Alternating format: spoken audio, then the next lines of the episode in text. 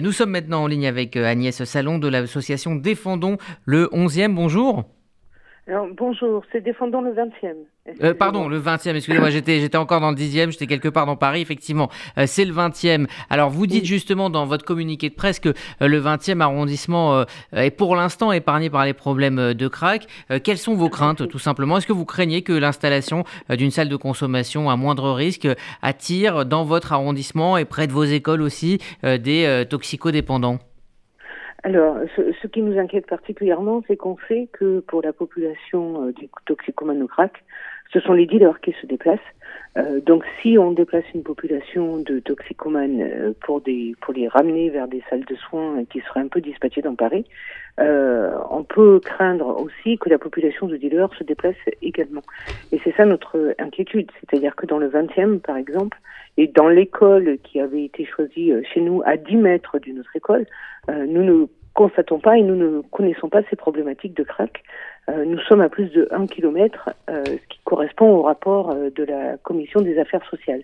Nous sommes à plus de 1 km des, des premiers lieux de consommation. Nous sommes même à 3 km, exactement.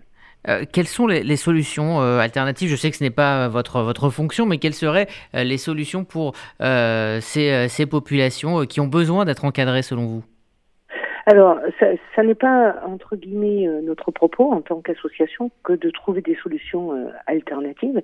Ce que nous savons, c'est que les solutions qui sont proposées, notamment dans les rapports et dans la commission du MINSERM, c'est de mettre des salles à proximité des lieux de consommation et de shoot, euh, ou d'inhalation, hein, puisque là, pour le crack, on parle plutôt d'inhalation, euh, et de mettre les salles aussi à proximité des hôpitaux et avec une concertation euh, menée avec les habitants.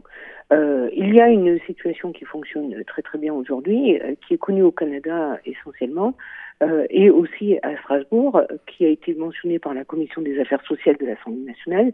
À Strasbourg, il y a une salle qui se trouve à 400 mètres euh, des plus proches habitations euh, et qui fonctionne parfaitement puisqu'elle a été tolérée par les habitants, il y a eu une concertation, et par ailleurs, elle ne se trouve pas en grande zone de densité.